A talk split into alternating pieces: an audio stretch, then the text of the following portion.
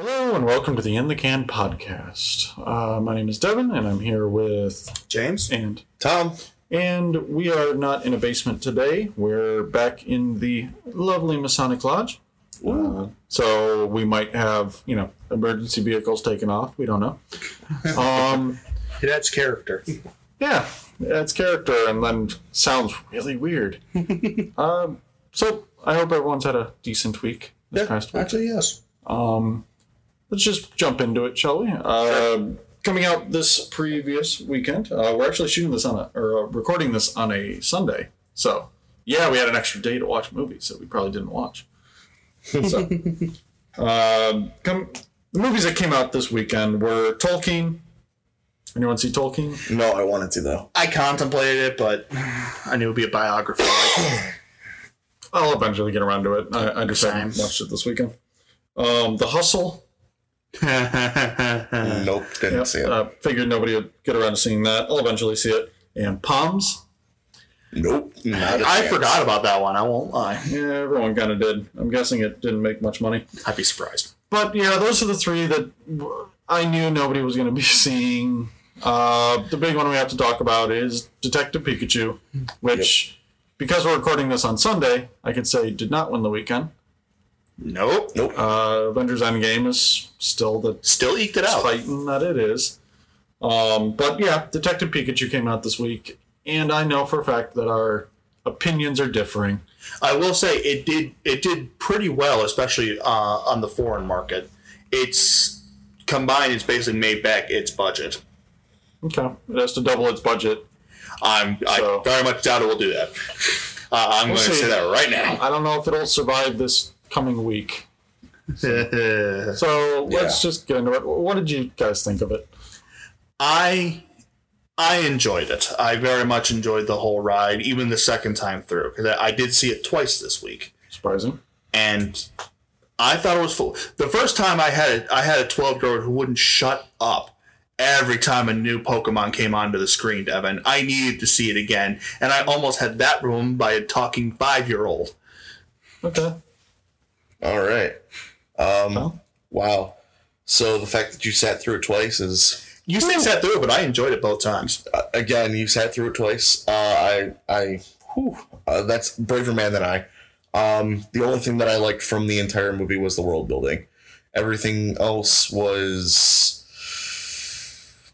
very much subpar. Um, the acting was dreck. The uh, plot was incredibly, incredibly um, Predictable. predictable. Yeah, uh, and um, yeah, like I said, the only thing that I had going for it was the world building. Which I think we can all agree, if nothing else, that the world building was phenomenal. I really enjoyed the world building. Yeah, um, there were some parts that they could have done better as far as CGI goes, but That's not oh, surprising, uh, though. uh, a little. Yeah. Okay. but uh, I mean, to be fair, this being the first live action uh, Pokemon movie that we've ever seen, I think they did a reasonably good job with it as far as the world building presentation. Um, the world building to me was great. Um, yeah, the acting, it was, oof. Uh, there were times where I'm like, wow, this is an actual movie, and I'm not watching like a parody.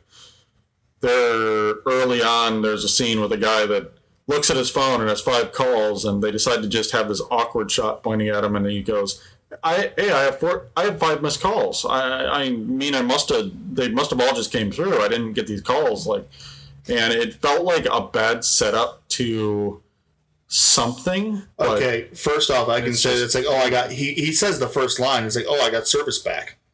yeah, it's just the way they frame it, the way it's shot, the, The way it's phrasing. acted, It's like The phrasing isn't great. I'll definitely agree with that. But I, I won't lie. I don't know what you two are on about. It's like, yeah, there's definitely some lines that fall flat. Even, especially some jokes that fall flat. My word. But on the whole, it's like I thought it was all serviceable. I mean, I think for me, one of the most entertaining parts um, involving any of it that went through really well was the Mr. Mime scene I thought it was well executed, especially how that scene ends. Justice Smith did a damn good job on that one. Um, like I liked the scene. I liked him getting into the box with the Mr. Mime. And the, it it's one of those weird scenes where I'm not sure what this target audience is because they never explain. They kind of quickly explain that Mr. Mime is a mime and you know this, but you have to get into his world and he can do all this. And I can tell you now that people our age that have played the games and know Gen 1 Pokemon pretty well get this.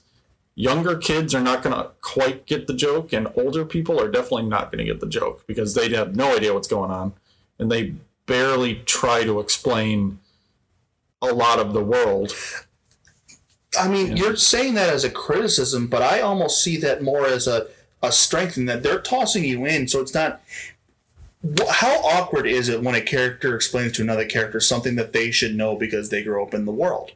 So yeah, Yeah. you're not wrong, and they probably could have had a better way of uh, naturally, organically explaining that. But at, to a certain degree, where's the handholding stop? the it needs a little bit because like people our age again will get it and i'm sure it's targeted at our age or younger you know with there was a lot of kids in my theater as well uh, Probably like a 15 to mid 20s demographic. I think isn't a horrible shot. yeah and then there's a lot of times where it skews like child humor and then there's a scene where he's you think he's waterboarding a mr mime with an invisible gas can it's like what whoa okay that came out of nowhere Like and then they're like, like how it's even pointed out. It's like it's got really dark. I like it. and then like he's like about to light this thing and burn a Mr. Mime, and it's like, whoa, whoa, this this just went from making like this just went from making like potty humor to immediately crossing the line of torture. We've gone to And it's- 24. It's it hits these weird uh kind of sporadic notes of like Shrek level like child humor to all of a sudden some really dark stuff going on and there's like no in between and when there is an in between it's like a joke that falls flat or it's hey there's this pokemon that they don't ever like explain why this is a thing so a whole lot of the audience that hasn't played the games or something like that just will have no idea where this comes from and having played the games and having collected the cards and all that when I was younger, I get the joke. But I can tell that someone like my dad or someone like a slightly older parent that has kids that want to go see this is going to be like, what did I just see? And it's one of those that the tone is all over in this movie.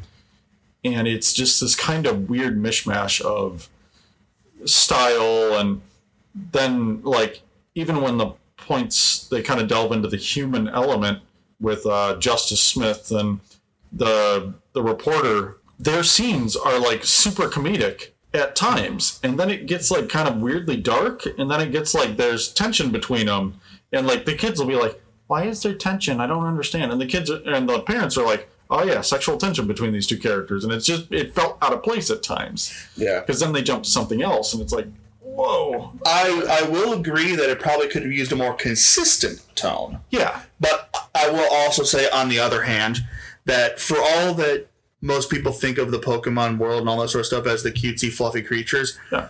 if you actually delve in, and this is probably because more our age, if you delve in and actually read like the Pokedex entries, there's some dark stuff, Devin. There's some messed up crap in that world. it also doesn't exactly help that I want to be a Pokemon trainer means I want to be a glorified dog fighter. I will say they definitely show they showcased that. They do well. the scene in the trailers you see with Charizard fighting Pikachu. They kind of show that, and then they show like straight out of the anime shots, like that look like they're out of like Pokemon Stadium Oh yeah, early in the movie. And that's one of those other things that it's great fan service, but it also paints a dark picture because it also doesn't just didn't look all that well. The the about the stadium shot. No, it didn't. the uh, the rendering and the compositing of the CG is either really good or really bad. there is no in between. There's the in between, like you notice it because like Pikachu looks great. I'm As say well, he should. Pikachu looks great. Uh, the character of Snubbull, uh, Ken Watanabe's partner, and all the all the characters have partners, Yeah. which I think are cool. Um, Ken Watanabe's Snubbull looks great. The Psyduck, um, the reporter's Lucy's assistant. Yeah. the third part of the Psyduck looks great. The bill looks bad. The eyes look weird. Yeah. You then go to like you see Bulbasaurs, you see Machamps, you see Oh, the champs look not right. anything that's not covered in fur looks really weird. It looks plastic. It looks like plastic or almost like Play-Doh at times. I think the biggest one you can see right in the beginning is Mewtwo. Yeah, Mewtwo's in like the first or second shot of the thing. He was also in the trailer, so He's like, also in the trailer, which I thought was like, oh man, they just spoiled it, but no, he's like right in Mewtwo looks hardcore plastic. He has moments where he looks really cool, but then at times he just looked like someone lit lit a light bulb inside of like a plastic toy. Yeah. And it just ugh. The Aipoms. um, Yeah, the Aipom, they like textually look good, but then their animation was really weird. yeah, It was and, wonky. and especially when they had uh, when they started doing like the attacking and stuff like that. Yeah. Like they looked really weird. And they didn't like it, this is another thing where you randomly see these creatures there and they're like, "Oh, okay, so they're just another Pokemon that hangs out on signs or something." But they're not there for the rest of the movie. Yeah. and you never see these things again. And it's one of those that is kind of, what? Wait, so they're like, oh, now they're nice and happy, and they're giving back his pants, but then you never see them again. Huh, you don't, do you? Yeah, like they're never on his sign outside of his apartment again. Even though they go back to the same location, they're not outside. Also, was it just me or did that sign read as oak?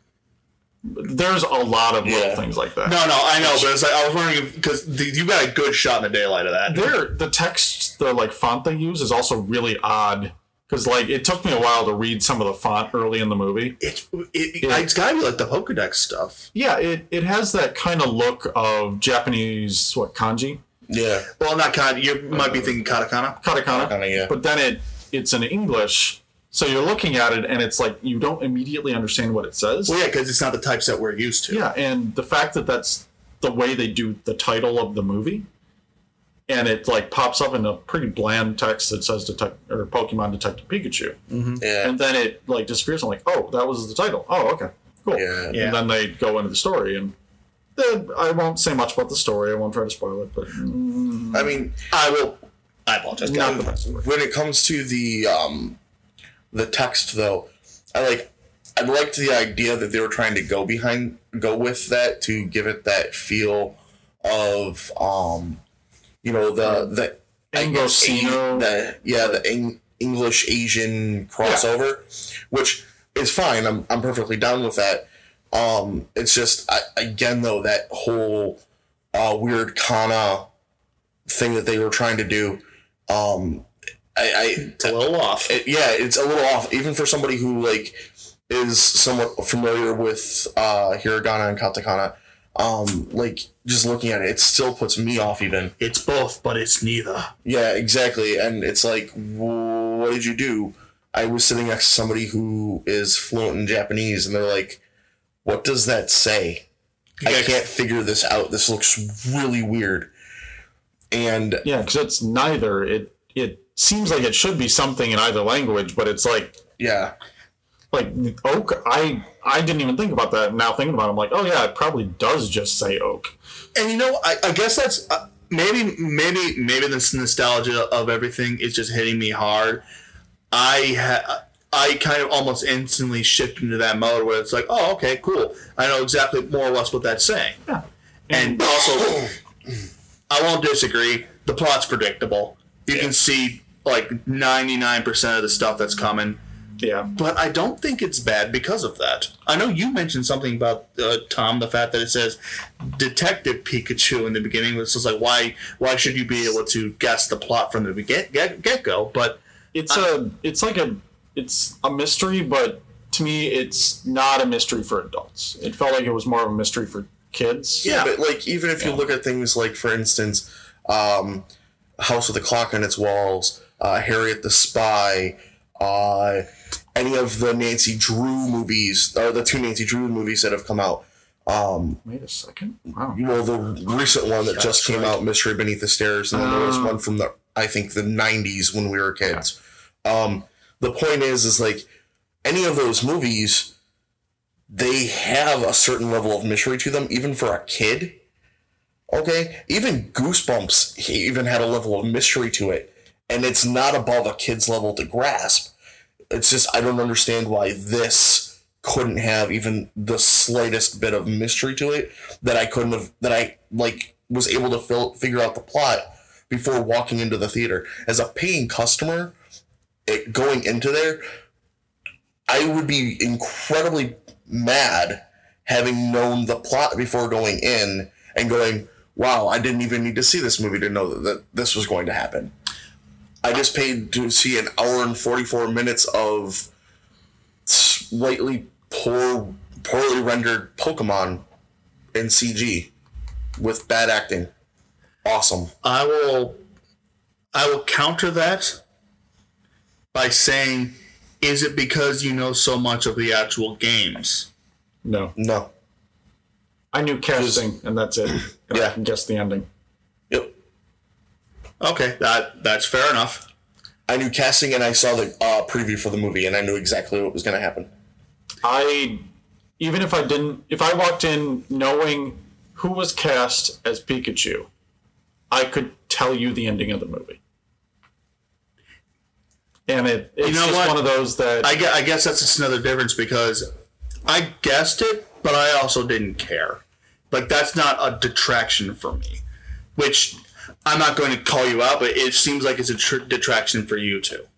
to me it, it was like the the main mystery of the entire movie they i'm just like well it's so obvious how can you not notice this Yeah. and like the overall story uh, the stuff using the way they use mewtwo and the way they use uh, the r substance that they mentioned in this which i thought going into it was going to be a team rocket reference Yeah, I thought it was Pokerus, but that's okay. No, it's- it's I thought it was what you thought. R is from the game Detective Pikachu, which is Japanese only.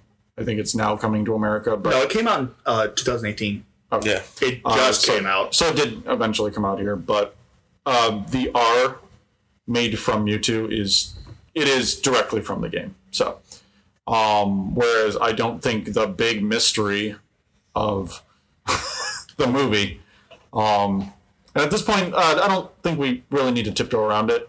Uh, it's the the big mystery is what happened to his dad Yeah.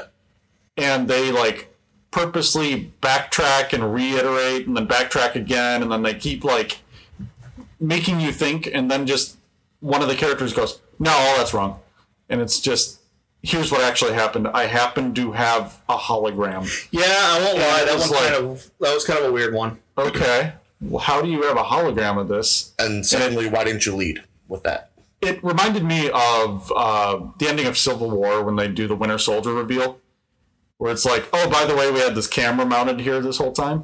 And just like, well, that's a weird.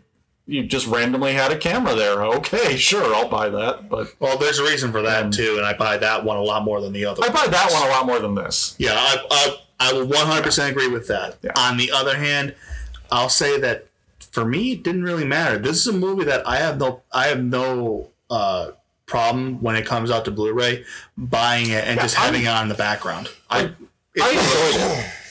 But uh, this is the final thing I'll say on it. As a standalone movie, I prefer this to Endgame. Now, I will also say, taking the whole baggage that Endgame has, I definitely prefer Endgame to this.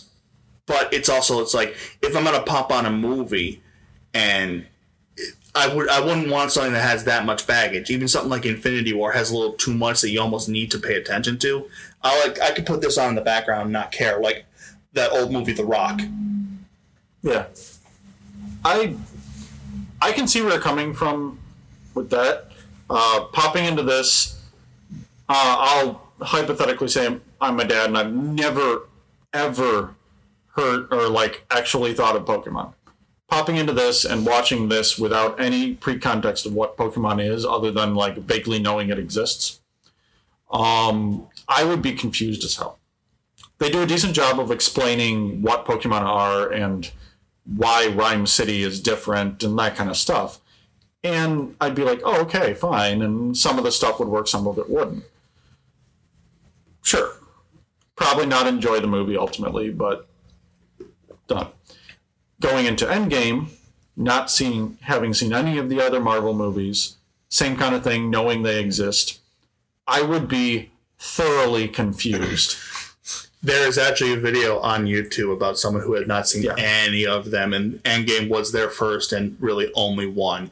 And it's just like you said, it's Yeah. like they had no clue about any. There was no emotional payoff because they didn't have the 22 movies before. Yeah. So it's it's similar to watching Lord of the Rings three without one and knowing anything but one and two. Yeah, you're not going to get the, the points that is required. So as a standalone movie, sure, Detective Pikachu works better than Endgame. That being said, I would still go and see Endgame ten more times before I go and see Pikachu again. Yeah. And I don't. I, I'd be very surprised if the opposite were true for you, Devin. like I'll probably see Pikachu again. Um, I'll probably just out of more out of curiosity because there were definitely I loved the world and I I thought I actually really liked the reporter character. I thought she was fun. She's energetic. Yeah, I thought she was fun. Um, and I liked Ken Watanabe and I liked his little assistant. Uh, I like when they walk out of the room and pets the Snubbull and you know that kind of stuff. I thought that was cute. Yeah, I personally would have loved to have seen the Ken Watanabe hour. Um, I like him as an actor. I think Bill he's Nighy's a fantastic. treat. Bill Nighy's a treat, but wow, was he just an exposition machine- machine that sat there? Yep. Yep, it was. Like, I would love a, I would love to see a second movie in this world that isn't so beholden to we have to tell this story. I think that's what they're going to do because this was just kind of tossing out the idea of, hey, would people actually like this? And I think, even though it might not make a huge amount of money, I think the interest is definitely shown. Yeah. It's made back its production budget. Now, here's hoping that it makes enough that people are like, yeah, you know what? If we do something kind of original, we might be able to do this. Yeah, I would be curious to see them do something in the same world. Um, given the way the movie kind of ends up, I'm not sure how, because reasons, but I, I would be curious to see more in this world with like everyone walking around with a with a Pokemon sidekick and less about like gotta catch them all and running off like as a ten year old kid and less like a little bit more mature and like a more interesting story. Kind of take what they were doing here and take it that step further that look what they wanted to do. refine it a bit. Uh, for some of them, two extra takes. The opening scene, like trying to catch the Cubone, was pretty painful to watch. It was like, that's a Pokemon. You want to get a Pokemon. You don't have a Pokemon. Well, that's a Pokemon. And it was just like, it felt like a tacked on scene that they needed to do to make sure that you understand what's going on. Well, the writing just didn't feel polished enough. No, That's- not at all. that was- it.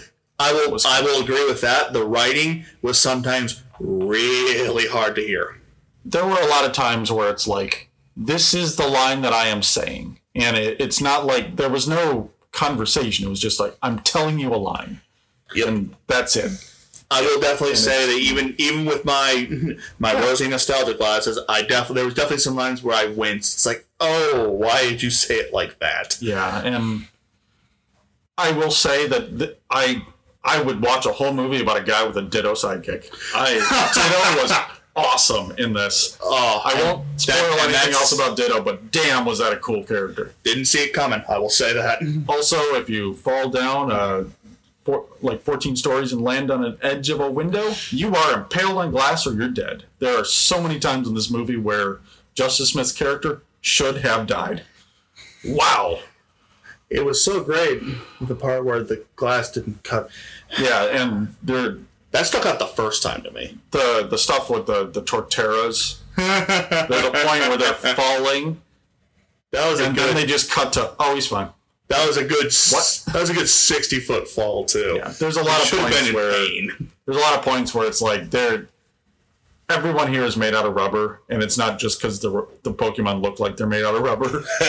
Okay, again, I will say there's definitely some parts where the writing didn't it kind of fell, but on the whole, I if I I was a kid, I wouldn't notice, and I think that's where we're we might not be the target demographic for this, which is odd because we are the generation that grew up playing Pokemon.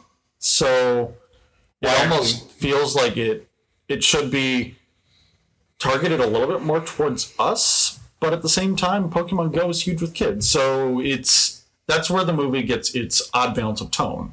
You get the Ryan Reynolds Deadpool, which we all love, playing Pikachu, which we used to love, and now our kids love it, and it's like, well, there's your tone problems. yeah, it, Yeah. I, I guess that's the best way to put it is that they know they were targeting towards kids, but they also they threw in enough overt and subtle fan service moments for the people our age. It's Yeah. like I don't know exactly where I'm going with. I'm just gonna laugh at the stuff I find funny. You know, like Pikachu being addicted to coffee. I am all in.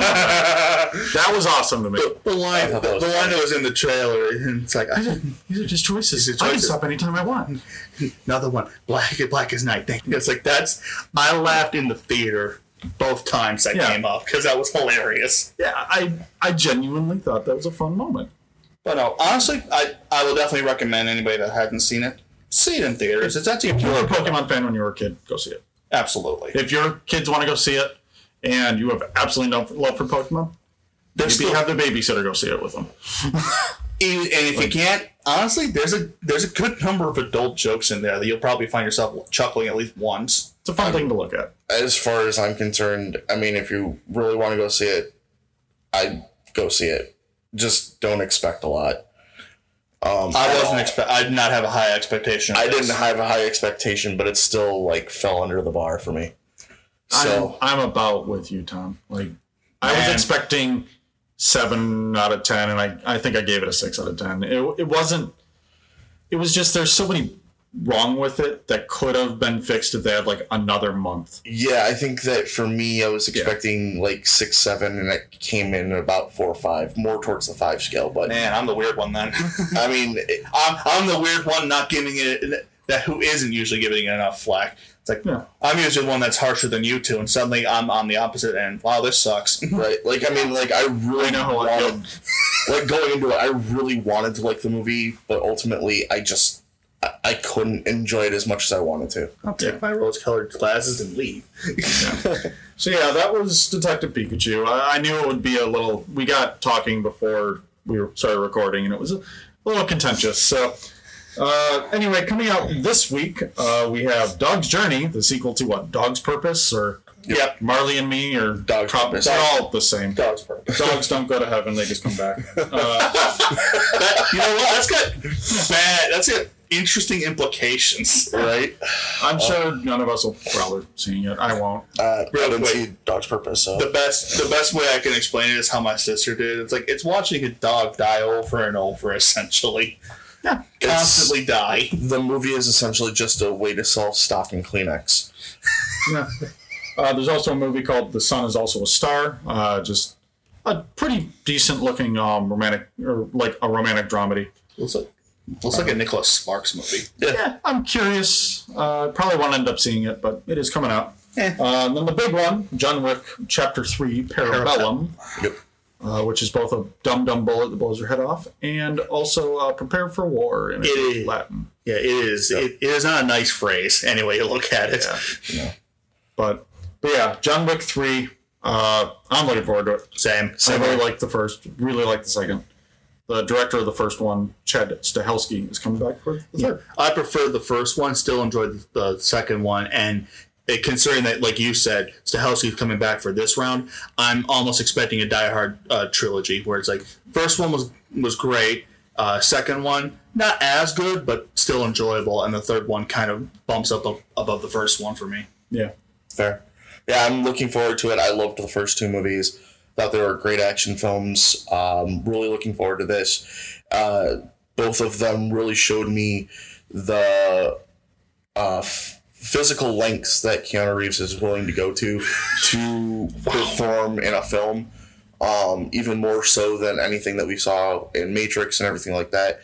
Um, and it also made me feel like, as an actor, like he's really grown a lot. Um, even if he hasn't didn't show a whole lot of like necessarily depth at times, like as a performer, his dedication towards his craft is definitely. I never disbelieved him. Yeah. Like I never saw something he did and it's like "Ah, that doesn't fit. It's like it was all it's like yeah, yeah, I can see it.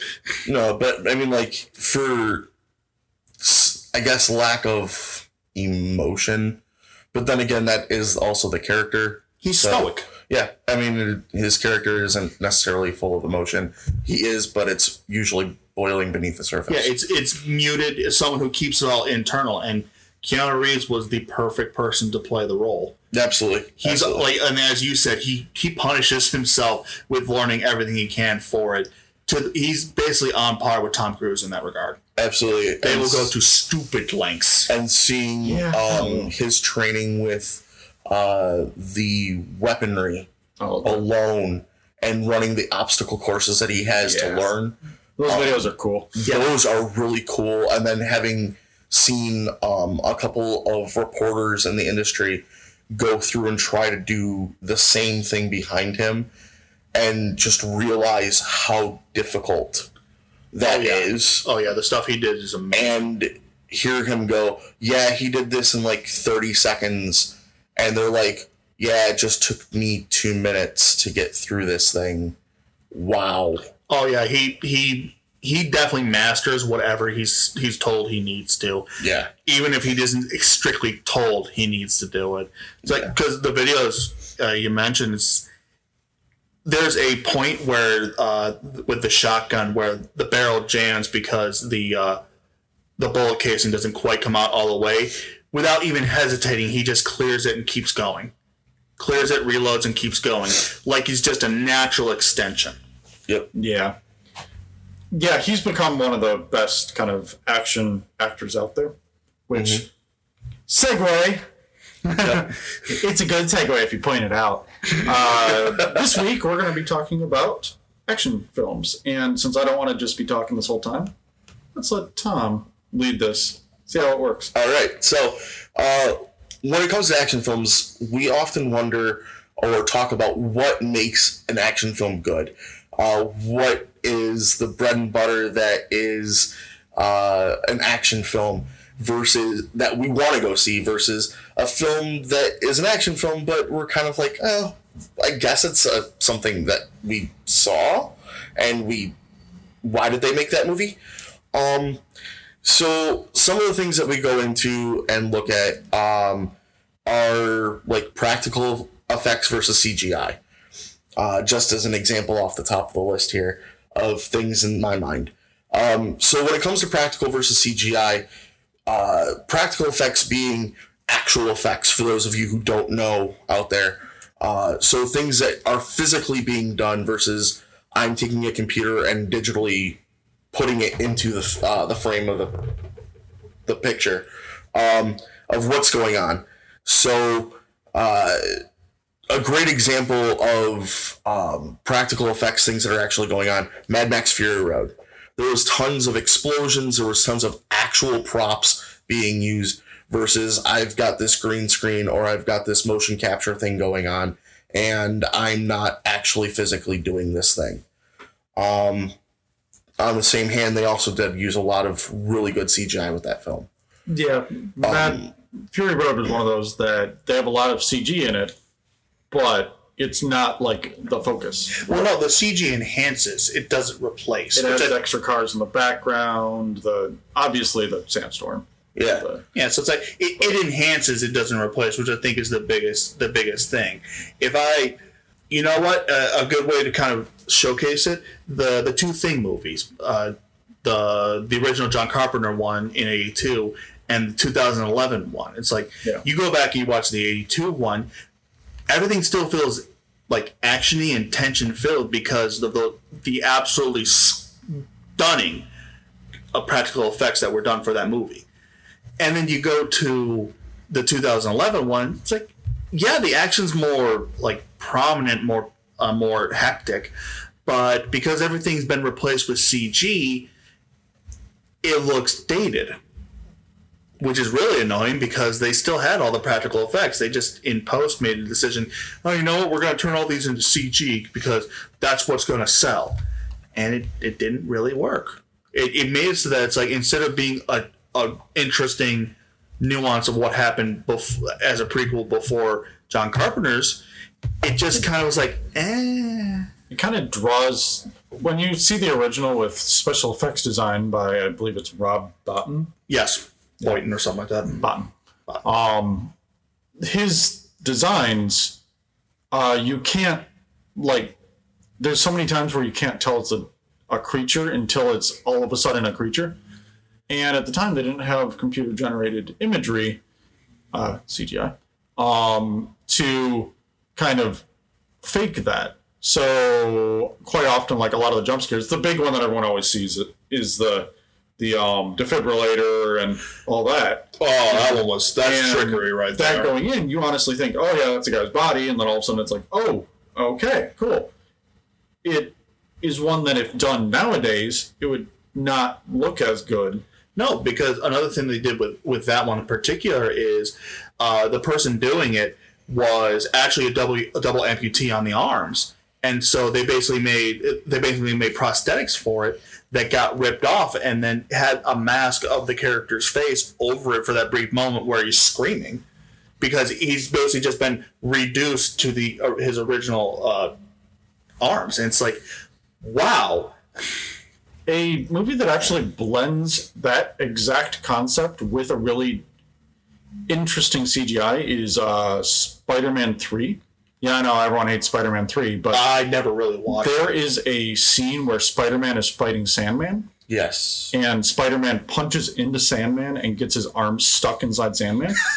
They and he changes back into his Thomas Haden Church form, and then punches Spider-Man. They did that scene by legitimately having a man who has had his arm amputated, uh, with his arm up against Thomas Haden Church, So it looks like it's going all the way. through. and yeah, so it looks. Oh, wow. They actually did that practically, and then added the CG of him. I think he turned his arm into a like a Hammer or something. a fist or something. he goes clayface on it. Yeah, he clay faces him, but they practically did the punch.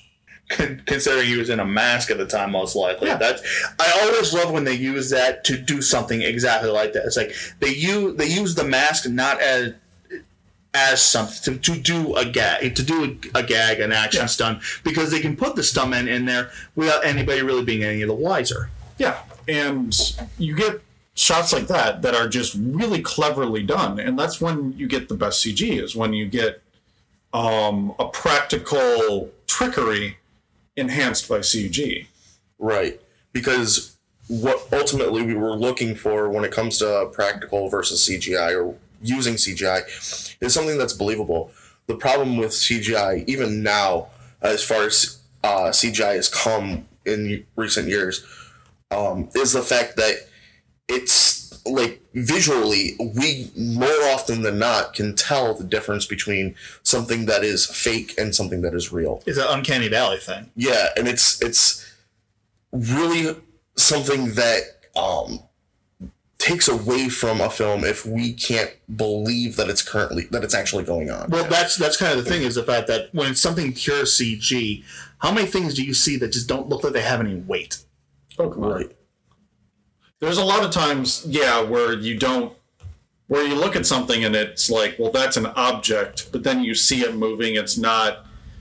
It it will like hit and it will slightly bounce, or it just It doesn't. won't. It doesn't behave like physics and our mind think it should. Yeah, Right. Something that uh, breaks that a, little, a bit more was Alita Battle Angel, where Alita had weight to her. She was Yeah. fitting the physics of the world that we understood and know. Um, Yeah. Think You know- like whenever she moved, it wasn't that weird, almost fluid like kind of way. It's like there was a there's a weight and like like physics bound to her and most of the other people in that. exactly. Some other ones are like Lord of the Rings, like Gollum. Yes. Gollum, it's- it was a really early motion capture, and motion capture, uh, they did that for Alita Battle Angel with Rosa Salazar. Rosa Salazar? Yeah. And um, they, they've done it through various things. King Kong, again, Andy Serkis. Caesar from uh, Planet of the Apes. Of the Apes, again, and Andy, Andy Serkis. Uh, honestly, you- Uh, there- you, could you could throw you could throw Andy Serkis' name at most any motion cap, and ninety percent of the time you'd be right. It's either him or it's Toby Kebbell who played uh, Koba. Koba? Yeah. Koba? Yeah. And the second one. But but yeah, like motion capture like that, if you get a good motion capture actor, you'll end up with a brilliant character. Like Gollum Yeah.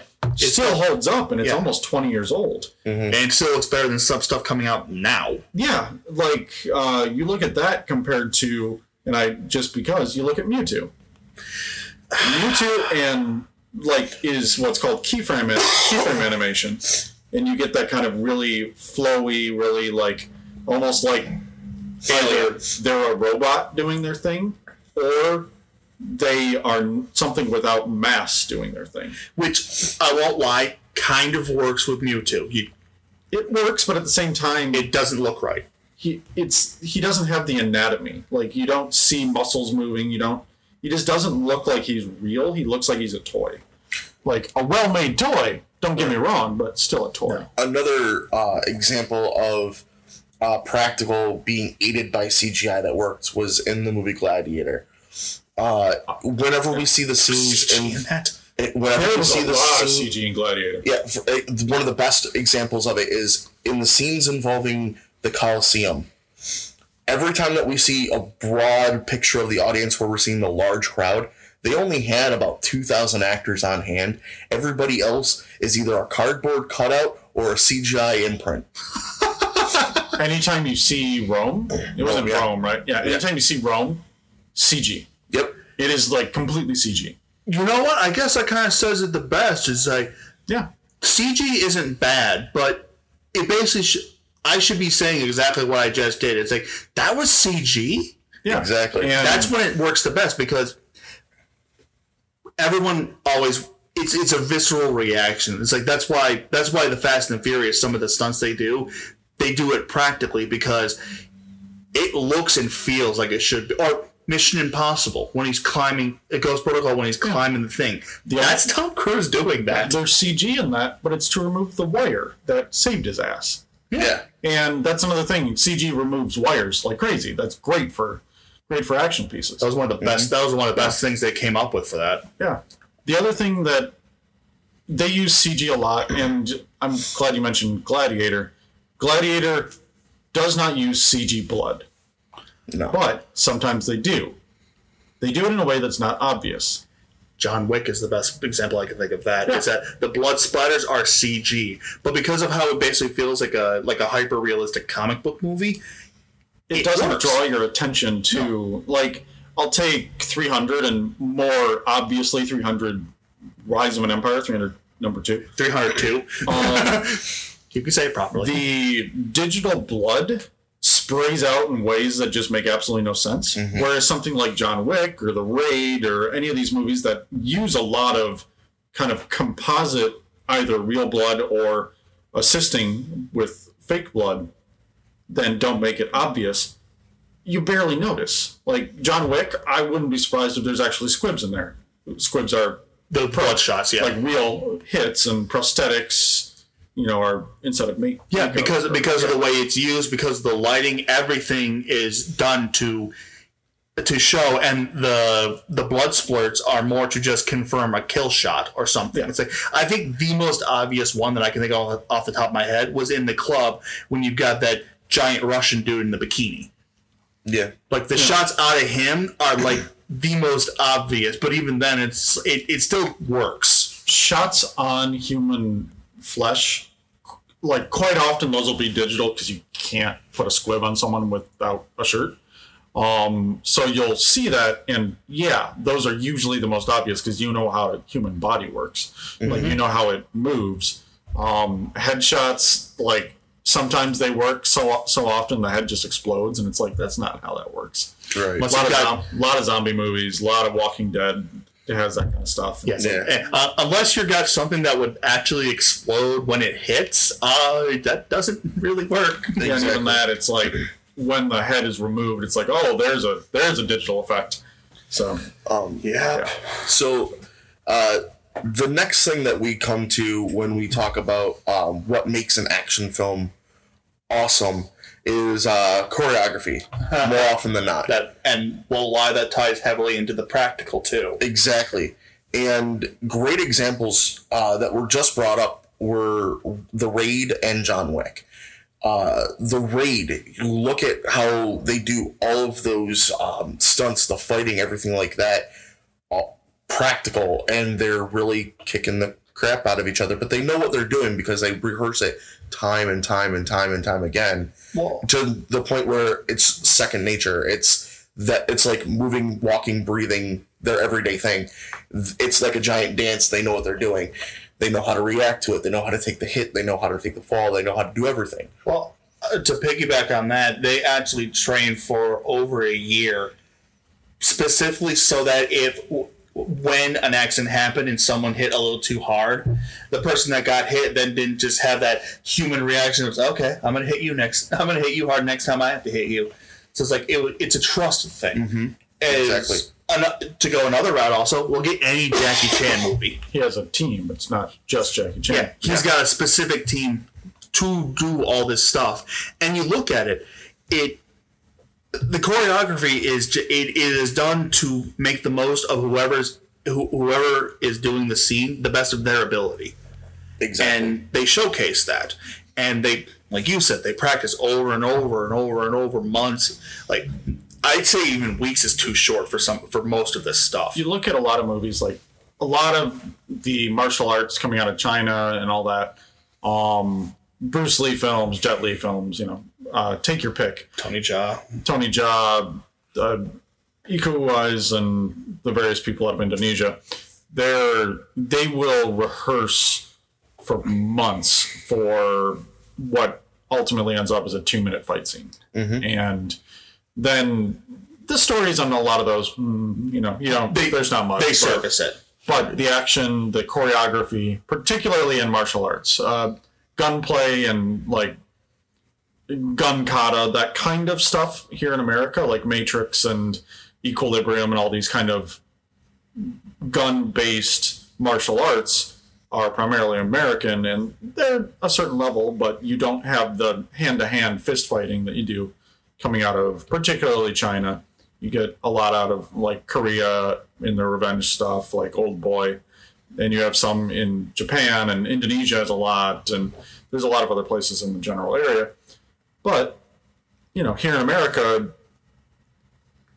a whole lot of what you see is uh, 10 or 11 different short takes and not long choreographed. And the biggest thing is time. Is that Yeah. American, like Western in general, but America specifically, wants a quick turnaround. They want it out fast. They want it done now. I know. I, seem to recall an interview, like a couple interviews that Jackie Chan had, where that's kind of his biggest issue with a lot of with a lot of the action stuff he's done, uh, American made. But it's you look at the you look at the Asian stuff, and like you said, they they take months for what is sometimes as little as a minute long fight. That is damn near unthinkable over here. And honestly, I think a lot of our action suffers because of it. Ours is all about how can we make it look cool and flashy, whereas they will like choreograph everything so it, it looks cool and flashy, but it's not digital effects and it's not like let's move the camera in crazy ways. It's got a physicality to it. And the other other thing I know it's I, I believe it's Flashpoint. Don't quote me on that, but there's a Donnie Yen and the guy who plays uh, Seraph in the Matrix trilogy. No, you're talking about Killzone. Killzone. Um, the Kill- two of them, yeah, they start fighting, and then they forgot the choreography, So they just and they improvised an entire shot or entire fight that goes on for about five minutes. and it's easily one of the best fights I've seen Yeah. on film. It And is so good. the two of them just going at it and they trust each other enough not to beat the crap out of each other But They know who had to win, and Yeah. they knew they had to escalate. They so knew- they just yeah. they just did it. right. I mean, and it, another thing. I mean, I'm a huge fan of Donnie Yen's. I think he's a fantastic uh, martial Yen. artist. Yep. Um, I think.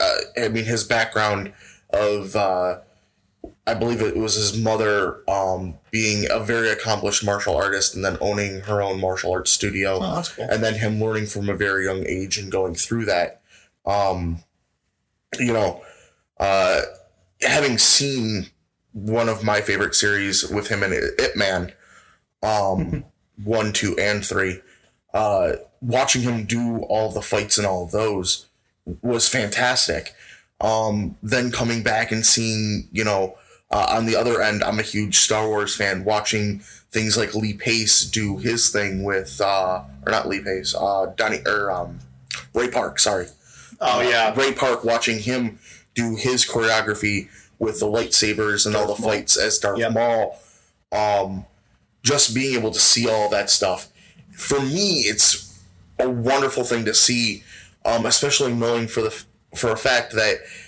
at some point or another the actors who are taking part in all of this are also getting at some form of weapon in their hand to fight with and learn to do all of these moves with that they're doing to some extent or another. one of the bigger ones that I can think of that that Western made that did take that time to do the choreography, do it all right. Kingsman. Yeah. Yeah. That church scene, the directors, the, the, the director specifically told Colin Firth, it's like, if you can't get in shape to do this, I'll cut you. Like I will cut you from this, and Yeah. you can walk. They do it all in There's editing- trickery. There's editing trickery. helps here, but they did it all in one continuous shot, and it's as intense as some of the long single takes coming out of most other places. Yeah, it, it is on par with some of with some of the better stuff out of the uh, out of the Eastern countries easily because they took the t- and it's it's a lot it's a lot of the hand to hand, but it also involves a decent amount of uh, realistic gunplay. Yeah, And why? Because they how how long did they take for that specific thing train? I know Colin Firth was training for five months just for that. I'm not sure. I, Uh, I'm not What? sure offhand. but they took it shows so much because everyone remembers that scene Yeah. that, is, that is like the big scene of the movie because they took their time they did the choreography correctly and it shows That one, um, another one that I really liked, uh, at least the first one of Ong Bak. Ong Bak is good yeah Ong Bak and the Protector is really Tony Jaa just again yeah Yes. Tony Jaa Yeah. Yeah. his legs on fire to kick someone in the head that takes dedication I like that he ran up a glass wall and then an ATV went through the glass wall while he was flipping over it. That is just an impressive and ridiculously dumb stunt. And again, it's like that also kind of goes into the practical bit because that was all like if he had, if there had been a misstep, a mistiming, oof. Oh yeah, That that would would've- that would have Yeah. ended badly. I mean, how many times has uh, Jackie Chan said that he's broken himself in He's one way or another? Broken seventy five bones or something. Yeah, he's broken himself in one way or another more times than he can count, just to put together a fight scene for something or Some that of- he's doing. Some of the bloopers from his action comedies have actually shown moments where he He- broke something. He broke his back filming Armor of the Gods, I think, and it's like wow, okay, uh, jeez. Yeah, I mean, one of his biggest issues coming to America is that they don't allow him to do certain stunts that he could do in China because it's too dangerous. Yeah, and one of the other things too is uh, we get into choreography. Choreography, not just in fighting and everything that we see, but also too in just the general action sequences. Look at uh, Tom Cruise when it comes to the Mission Impossible movies. Fast and the Furious with the cars. Exactly. Tom Cruise, for instance, in the last movie that he was in, broke his ankle in the middle of a scene. Middle of a shot. Middle of a shot, yeah. It's in it's in the trailer. Yeah, and he he he finished. He got up as he's jumping across between from one building top to another. He broke his ankle because he landed wrong. Got up and finished running off Ran off screen. and And then- screen, and then goes, um, "I think I need to go to a hospital now. I'm broken. No, no. He said he. I think. I think because I, I remember watching the the Graham Norton show about that, and it's like I'm pretty sure he said he- what he said. He said was, uh, "It's like I need to go to the hospital. I broke. I, I broke my foot." Yeah, I and think then he, he knew. You yeah, don't know and that. you see him limp off, and you're like, okay, yeah, that looks like it hurt. It makes sense that he's limping, but he finished the scene out, and he's like, cool, we got it, we're good. Okay, I need to go to the hospital now. Yeah. Like it's dedication. It's that kind of dedication from um, the actors and the people putting together all the choreography. a man has who has no care for his body. right that makes some some of the best action films um next up going off of that is uh the fact that we have great cinematography and that we actually see the action that's going on on the screen um Yeah. fully in all of its glory versus well we get to see part of this thing because the shot wasn't framed right or um, they were trying to go for this one particular scene that doesn't work out because XYZ factor and it ruined it. So now we get this half assed shot of a action scene. Well, the biggest one that always comes to most people's mind is close up shaky cam a la Bourne. Yeah, That's uh, the thing biggest is, one. Bourne, uh, Bo- particularly once Paul Greengrass took over as director, uh, Bourne Supremacy and Ultimatum. Um, the shaky cam, you fully know what's going on still. Oh, I, I wasn't saying that as a direction for Yeah. Bourne. Bourne's one of the only ones that I can think of off the top of my head that utilize it in a way that, every, like you said, everything still makes Yeah. sense, but it shows just how hectic everything would kind of actually be. But since Bourne Supremacy did it so well, they then started using it in other movies. And I I use Taken two and three, where they try the same kind of shaky cam through editing, and this will tie in with editing as well. It might as well. Um, but a lot of people try to do shaky cam with while editing it, and you just get like shots of people's faces, shots of a hand, shots of another person's face, shots of shots of legs moving, shots of like you'll end up with just a bunch of nonsensical things going on. But it's honestly one of the worst things I, I one of the things I hate the most in Winter Soldier. There's a little too much shaky cam editing for my liking. And it's like the worst thing is that unlike a lot of other examples, the choreography in it is it's still those two going at it and doing all that stuff. It's like, show me it. Let me see these two superhuman badasses beat the beat the hell out of each other. It's like I want that. I want to see everything. It's why after so many years, when the first John Wick came out, it's I, I sadly didn't see it in theaters, and I beat myself up for that so much. But it's like I saw it, and it's I see everything. I see him beating everyone, and I love it. Yeah, and that's where cinematographers, and I'll go to uh, uh, Children of Men, the whole Yeah. scene inside the car. I mentioned I've mentioned this before. Yeah. But like the camera is panning around and it's showing you where to look, and that's where a good cinematographer really pays off. Is they show you where to look. It's not just showing you a random thing. It's not showing you Tom Cruise's face, showing you, you know, the alien that's about to attack him, showing him back to the face, showing the gun cocking, showing showing him pull the gun up. If they do it correctly, they can show the face and then pull down to reveal that the alien's coming pull pull up with the gun. You know, it, it they can make it all. This is what you're focusing on. I guess the best way to phrase it, from what I'm hearing from you, is cinematography is choreography for the camera. Yeah, exactly. Cinematography. Uh, this is what you're looking at, and this is how you look at it. This is what should be important to you for Yeah. this scene. And an editor will then go afterwards and go slice, slice, slice. Here's the stuff, and here's compliment. And some of the best action scenes have tons of edit editing But you don't tricks notice it. it. but you don't notice it. You don't think, man, what that I I missed that shot. Where's that shot? I want to go back to that shot. What's uh going back to Kingsman, like that, Yes. the church scene. It's like there's a lot of very subtle edits that once you notice it, it, it doesn't detract, but you notice ah, that's where they cut, isn't it? Yeah, because because- there's a there's like seven different tricks that they that they use, not all at once and not consistently, but it's like there's a bunch of tricks they use to hide that they have several different takes in this one long shot. yeah. And Serenity does that a few times with like going through darkness or you know, there's various things like that. And if you have good choreography in front of a good camera operator, it'll look phenomenal. Oh yeah, If you have terrible choreography in front of a good s- chor- cinematographer, it can still look good as long as the editor knows what they're doing. and then Um, Taken three. I'm gonna cut 13 times and jump over a fence. Yeah, yeah. Or you go to the opposite end of the spectrum and you look at Snow Snowpiercer, where the fight scene, um, where they get to the um, fish cutter's car or whatever it was called, Oh, the fisherman's car? fisherman's car, where it's all in uh, Dark and flashes and- flashes, and you're looking at it with the nice. uh, night vision and if you're lo- then all of a sudden like window opens up or whatever and you're like oh there's this flash of light and now they're going through a tunnel and oh look a match is lit and it it's the way that they did it was brilliantly done. Because you knew exactly where to look at all the right times this is the angle that it's best to see this particular scene through Yeah. and that's it was where gorgeous that is an example of a great editor. The cinematography, I love the cinematography in the movie, but the cinematography could have been just okay.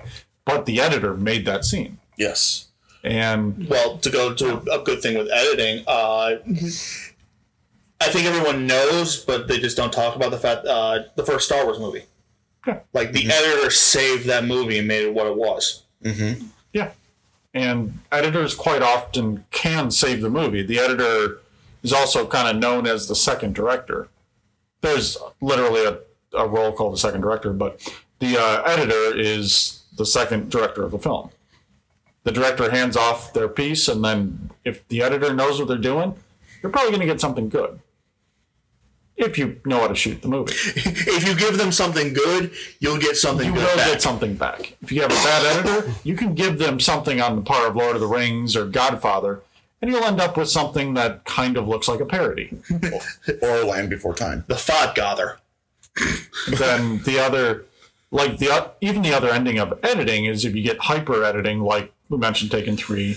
I've mentioned Resident Evil, Oh my god! whatever the newest couple Like is. the last two they are have- bad. the, the last few have just been terrible. With they have like Gods of Egypt.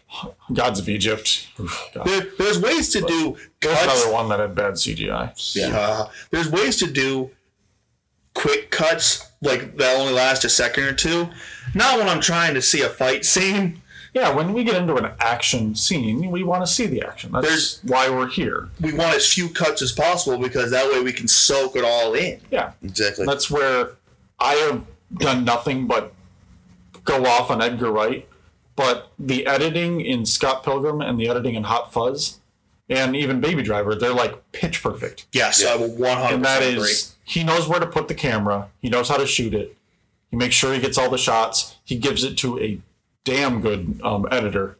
That editor then does exactly, and Edgar Wright is literally sitting next to him, going tweak up, down, a little bit more, a little bit less, because Edgar Wright understands how to edit. and that is honestly it. I know some people will say it's like, "Oh, you're a control freak," but it's like, no, he knows what vision he wants to give, and 99 times out of 100, it's pretty much he he gives you something that you just need to tweak just that little bit. Even though he'll do like 50 takes for one thing sometimes, I'm sure. And the other thing that um, I want to bring up too, another great example of cinematography, is Saving Private Ryan. The The normal, yeah, The Normandy is a great example. Um, yeah, there's a lot of points too throughout the film where we get this, um, uh, where we get the light, the way it feeds into the lens of the camera, where it gives us this like camera flare. Um, it happens, but the way it's done also gives you it, it, it makes you feel like that confusion of being there, shell shock. the shell shock, the you feel like you're there because Exactly. when one of the when one of the shells hits near uh, Tom Hanks, you actually get the ringing. yeah, um, and that's where the sound design in that movie is unbelievable. My- It's wonderful. uh, just a, a pure example, my grandfather was involved in the battle, uh, uh, the invasion of Omaha Beach, and he said that that is the closest that anything has ever brought him back to that moment in his life, was seeing that film, and that particular scene, and hearing that coming from my grandfather who never talked about World War II or his experiences with anybody other than me, really. Like, out of all the grandchildren, out of all the children, that was something that really resonated with me. Yeah, that's and your grandfather is not the only veteran who from that from that time that said that. That like most everyone that was asked about that had that from what I've heard has said the exact same thing.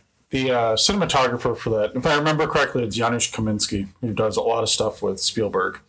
He particularly decided to change the uh, the like the the disc in the actual camera that spins so that they can expose. They actually condensed it down and made it spin faster, so you get that almost strobe like effect. Okay. Oh, oh, you know what? That's Yeah. why it seems so jittery and jarring compared to like nowadays, which because there's absolutely no motion blur. Yeah. That's what the ultimate difference was. I believe it's called an f stop, if I my if I'm remembering correctly. he actually reduced the size of the um, of the light area coming into the camera, okay. so he ends up with this like super crisp, no motion blur. And you pause any movie, there's a lot of motion blur, especially in more like frenetic action action scenes. In this, every single one looks like a painting. It's it's a very particular style, just to give it that kind of jarring, like just something feels off effect to it. Yeah. And that's where the cinematographer made this choice, shot some test stuff, and showed it to Steven Spielberg, who had said, "Boom, done. I'm in." you got the same type of effect when you watch uh, Band of Brothers or Again, I think that's the a- Pacific as well. Both are the same cinematographer. And they're all pla they're all three of them are from Playtone Pictures as well, Yeah, they're all which is uh, Tom Hanks's and Steven uh, Spielberg. and Steven Spielberg's uh, production company. Oh, one of Steven Spielberg's production companies. The other one's Amblin. Right. Wow, though that that is actually I did not know that. Boom, you got it right, Janusz Kaminski. But yeah, so going off that though, um, another thing that helps drive the cinema or cinematography and the editing, and because a lot of that helps start to play like an emotional feel to us, is uh, the score and soundtrack. Score and soundtrack really help us um, start tying in everything that we're seeing um, on that, like I said, that emotional level, that level where we're actually able to say, yeah, I'm really starting to get into this. I'm, you know, my heart starts pumping more with it. Um, my uh, adrenaline's racing. Uh, you know, those kind of things. Like we listen to The Matrix and we start getting like Du Hast playing. Uh, you know what, no, Tom? I gotta stop you there. Are you are you sure you should really be saying that? Considering that unless if it doesn't have lyrics, you kind of ignore it. Or were you saying that before we started here? right. So for for the most part, yeah, I don't pay attention to a lot of the soundtracks for a lot of things, and it's true. However, when it comes to an action sequence, in some cases, I do pay attention. It's just because that snippet of time, I'm hearing this thing and I'm tying it in with what's going on with the action. I will. I will definitely say that more often than not, the soundtrack is meant to enhance, not take over. Certain times it takes over. Yeah, well, most of that's why I said mostly. And that's when you recognize the song. Um, and then other cases, it's also meant to help drive the action that's going on. Okay. So it helps to drive it home what we're getting at. So again, like I said, with Matrix, we get that like house beat, that super, you know, like repetitive beat over and over Pump again. techno, I guess. Yeah, A lot of the band Juno Reactor, they did Navras, who was the Super Burly Brawl. They did Mona Lisa Overdrive, and I believe they did the song for the Burly Brawl for the second and third movies. Okay. So they're very heavily in in there. Yeah, Right. and so I, I, yeah, again, talking about the fact that we were do, talking a little bit about this beforehand. Uh, there's a couple of names that I can think of off the top of my head. Tyler Bates, who does, who did 300, as well as uh, both John Wick movies so far. I think he's on the third one, or at least I hope he is. He's done a few others. I think that I think he's done. Those, those, are, those are definitely the biggest ones I can think of. Uh, Hans Zimmer, Hans Zimmer, uh, Batman, Dark. He was Dark. Dark Knight, you know, the razor blades on violin. um, Hans Zimmer uh, with Klaus Badelt did um, Pirates of the Caribbean. He took Yep. over after the, the second movie. Um, Hans Zimmer's done a lot of a lot of stuff that you'd recognize just I can't think of it off the top of my head. Like it's one of those one of those uh, composers that Pretty. He's he's Yeah. had his finger in a lot of pies. yeah nowhere near John Williams, who is the single. I'm going to say the single greatest like classical composer nowadays. Yeah. Uh, you know what? I will not disagree. But he understands the, the a catchy melody. That's the thing. He understands like any movie uh, movie series that Williams has been a part of. There's always that one song that everyone knows from it. Yeah, the like- Jurassic Park theme, uh, Star Wars. uh, Harry Potter. He did the the first movie, and I believe he came back for the finale. I think so. Uh, he did Jaws, which everyone knows Jaws, and there's an example of a a song that took over a movie.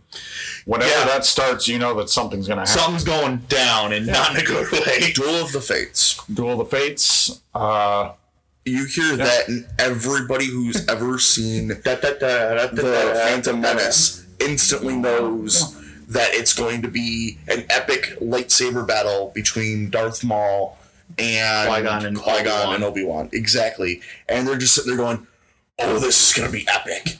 And that's, again, one of those moments when your heart starts pumping, your adrenaline gets into it, and you just know, oh, man, I can't wait. This is going to be action-packed. And you're, it's helping to drive the action in that scene. Yeah, because it complements the action. Well, go going with Baby Driver, all everything in that movie is set to the rhythm of a song that's currently playing, Exactly. and even even the even the action sequences, the, the, the all the driving and the shooting, it's like everything is set to to specific beats. Yeah, even so much as the setting down of the coffee cups and the stacks of cash in the one scene is the- all time. to a person on a cell phone in the background typing to the, the beat of the song. Yep. Like everything in that movie. The amount of bell and the door of the coffee shop that he goes into is perfectly timed. he stall he, he stalls just saying yeah yeah yeah in time with the the with the song he's listening Yeah, to before yeah, he yeah. before he or it's like everything is timed so damn good. No, it's, Harlem something. Yeah. yeah. Yeah. everything is timed so strictly. It's like how did they not go insane? And when ultimately it does actually misalign, when or near the end when he's like really panicking, it actually misaligns, which draws your attention to the fact that his he's not lined up with the music, and then he'll stop and he lines back up with the music and then continues. And it's almost like you're watching a musical, yeah, You essentially But- are, but just no Yeah. one's actually singing. action musical. which I also think is funny because there's the one part in the movie where he's like, "Hold on a second, restarts the song, and All goes, at the beginning of neat, neat, neat. yeah, and he goes, Yeah, "Okay, go," and everybody goes and they start doing their thing. yeah. And I, I at least say they, they respected it enough to it's like they, they were kind of giving him a look, but it's like fine. yeah. Exactly. Um, and while it sometimes plays a bigger role than we necessarily want to give it credit to because we don't realize it until much after the fact. You don't realize it, Well, yes, I don't realize it. And to be honest with you, a lot of people don't. and that's fine. Again, Um, I'm the weird one because these two can testify. I usually have music playing or on me in in almost every capacity. So Yeah, I mean, I do too, but most of mine is something that I can sing along with. So um, that's just because of choir and everything when I was a kid. yeah, I've got more than a few uh, soundtracks on here. Right. Um, so going off of that, uh, Before we jump in, I'm also going to say that John Williams did Indiana Jones. yes. Yeah, we forgot that. That's the that one that I was trying to find out. So Okay. I, Yeah.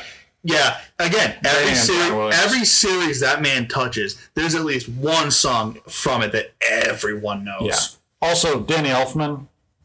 Danny Elfman has a, a wild career. He's got a weird. He's got a weird so- sound to him too, though. Yeah. It's like it's not. It's not what you definitely think is traditional. I mean, look at the first uh, the the Batman '89 or Nightmare Before Christmas. Well, no, he wasn't involved. Yeah, oh, yeah, he was. that- He's Nightmare. Sorry, sorry. Nightmare Think Before of something Christmas else. was all him. Yeah. Nightmare Before Christmas. He does the scene for Jack. That's the funny part. Yeah. Oh, yeah. But it's like he's got a very weird, distinguished sound too. He's still doing stuff. Just you'd be amazed what some of the newer stuff that Danny Elfman's done. 'cause it's all of a sudden like, oh, that's him. Oh, okay. I'm not Exactly. sure, considering he's part of Oingo Boingo. Yeah. That's a dead man's party. I liked Oingo Boingo when I was younger. Oh, that hurt. Um, Well, it's just another day. right. Uh, so going off of that, um, another thing that helps to lend to what's going on in the action film is uh, the production design or the set pieces that uh, fall into the background of what's going on, and ultimately allow for certain parts of action to take place. So, like you mentioned earlier, Tom Cruise climbing up the tower. You can almost guarantee that Tom Cruise basically saw a picture of that of that hotel tower, and it's like, I want to climb that. Let's make a movie where I can climb this. right? Or when he's uh, outside of the um, plane, hanging off the wing of that thing, going, "Huh, this seems like a good idea. I should hang off of this thing and try to get inside of it." Yeah, I should totally be the one who actually does that. You know, That those kind insane. of things. Yes. Um, but be not only that, but also too, but seeing the sweeping views, the And going kind of this goes into like James Bond. yeah, Uh, a lot of James Bond is in production design. All like Hugo Drax's lair or Blofeld's castle or like the the crater or like moving into uh, the newer ones, the The crane scene. the crane scene, the the parkour from uh, Casino Royale, or the the desolate city from Skyfall. yeah. Yeah, Skyfall. The the opening in Spectre with the uh, the um, Day of the Dead celebration, Or, all uh, those kind of things. or another another route, Alita. Yeah, Alita. The The go into sci when you go into sci-fi or period piece for any kind of movie, not just action, you end up with some of the most amazing production design. Like Alita Battle Angels production design is top notch. amazing. Lord of the Rings production design is one of, if not the best achievements ever. and I'm not sure when it is we're going to hit that again because Yeah. they. I said I'll say they tried to with the Hobbit trilogy, but it, it didn't. It didn't. They didn't have. They didn't let the time. They didn't let it gesticulate. Yeah, you look at Lord of the Rings, they're they're I guess they're considered action. They're fantasy action, I guess. There's action parts in it. I guess that's kind of what we can. A whole lot of what you're looking at is practical. Yes. And that is all on a production designer. Yep. All those Uh, people wearing that chainmail, all those people wearing that armor. That is more often than not a handmade piece for that person. Yep. Um, even though they're incredibly long movies, um, I have to give it up to uh, the people who made Gods and Generals in Gettysburg. Oh, okay. Um, they came out a while ago. They're based off of Killer Angels and the and the book Gods and Generals, uh, which are uh, by Jeff and I believe Michael Shaara, um, father and son authors who write uh, historical fiction. Um, and uh, they're fantastic pieces of uh, film, and the set pieces and uh, production that they went that just went into those films is unbelievable. Considering that the fact that it's Civil War era, they're using a lot of the same locations that they actually had these battles at, um, and then the fact that they have the the just the being able to see the scenes of these soldiers going across the fields towards each other. Um, you know, having the bayonet charges towards each other. Um, it, it's being able to showcase what's the scenery that you have to really bring about that action um, and bring it to life is just astounding in, in a lot of these cases because you don't get to see that you don't really think about the person who's going out there uh, before the movie even comes uh, into um, shooting to find the locations for all these places to goes around the world to find the exact location that's going to be perfect for say uh, the martian for instance Yeah, the Namibian desert. Yeah. and or being able to find something for Lord of the Rings, uh, finding the exact spot for uh, for Gondor, or Even you look at uh, it's not a movie, but you look at Game of Thrones. Yeah. their production design has always been top notch. Well, and I think it also ties very much into the practical versus CGI. But it's basically it's like the team you get determines how how big you can go practically. Going back to uh, John Carpenter's The Thing, it's like the the set and the production for that it was it was minimal, but everything served its purpose. Like the the beginning of the film where they have where they go to the Norwegian camp and find it all burnt out and everything. That was the set of the American camp after they trashed it for everything they needed. They did that last, so they didn't. So they just saved some money. It's like that's also probably a good thing. It's like, where's your penny pinchers? Right. Where can they cut corners and have it realistically work? Yeah. And while this isn't an action film, look at Titanic. Them building a three quarter scale replica of the Titanic and having them, you know, break that thing apart. You know, I have to wonder: did we really keep on track with action films, or are we just doing general? Because it seems like we kind of strayed We've kind of strayed when it comes to more of the. esoteric stuff. Right. But we're giving examples of the set pieces and production design things. These are things that go into it. If we go back to, for instance, the uh, uh, the movies for Mission Impossible, look at from where it started off with having the most of the film shot in what looked like one city for the most part, and just taking off from there to we're at uh what is it dubai okay and we're watching this giant sandstorm come in and go after one of the largest towers in the world Because that's another thing that could really escalation. Like that's that's a huge part of it. Because like you said, the beginning one, it starts off with his team getting getting ganked, and it it ends with him blowing up a helicopter that's grapple hooked to a bullet train going through a tunnel. And it doesn't feel like it made a big jump to that. It felt like a natural progression to that level of what the what the hell. exactly which brings us into our next spot story I'm gonna go on record and say that as long as the story is serviceable, I care more about the action in an action movie.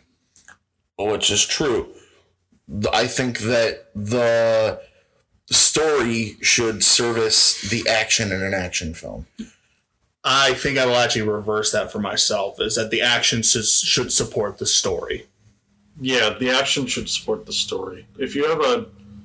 There's only so many times you can have, I'm the big evil dude, and I'm going to murder everybody, and then the hero going, I'm the hero, I'm going to save the everybody. You can only do that so many times before it's like, meh. it's true okay. fair Yeah, and, and going back to again one of my favorites, John Wick. At the end of the day, what what is it's it, it's that someone something he cared about got taken from him. I'm gonna go on a revenge killing spree. But every So, oh boy. yeah, pretty much. But every fight in John Wick serves the story of I'm going to kill this son of a bitch. Where the hell is he? Everything serves it. See, the only problem with, like, when you really start thinking about the storylines in action movies, They're shit. there's about five of them, and they just copy paste. Like, uh, this guy did something that I don't like, so I'm going to kill him. Is also, this guy imprisoned me, so I'm going to kill him. This guy killed, or this guy took my daughter, so I'm going to kill him. This guy took my car, so I'm going to find my car and kill him. Yeah, I'm gonna kill everyone in, in between us. That's where action movies. Yeah, the story it's nice when it actually has an interesting plot. Like a lot of the spy action movies, you get interesting because plots. like- they tend to lean more towards thriller for their plot, for their story. Story. yeah, but you look at James Bond. How many times is it that I've been sent to find? I'll just say Blofeld, and I he's a evil guy with a bunch of minions, and I have to go take him out.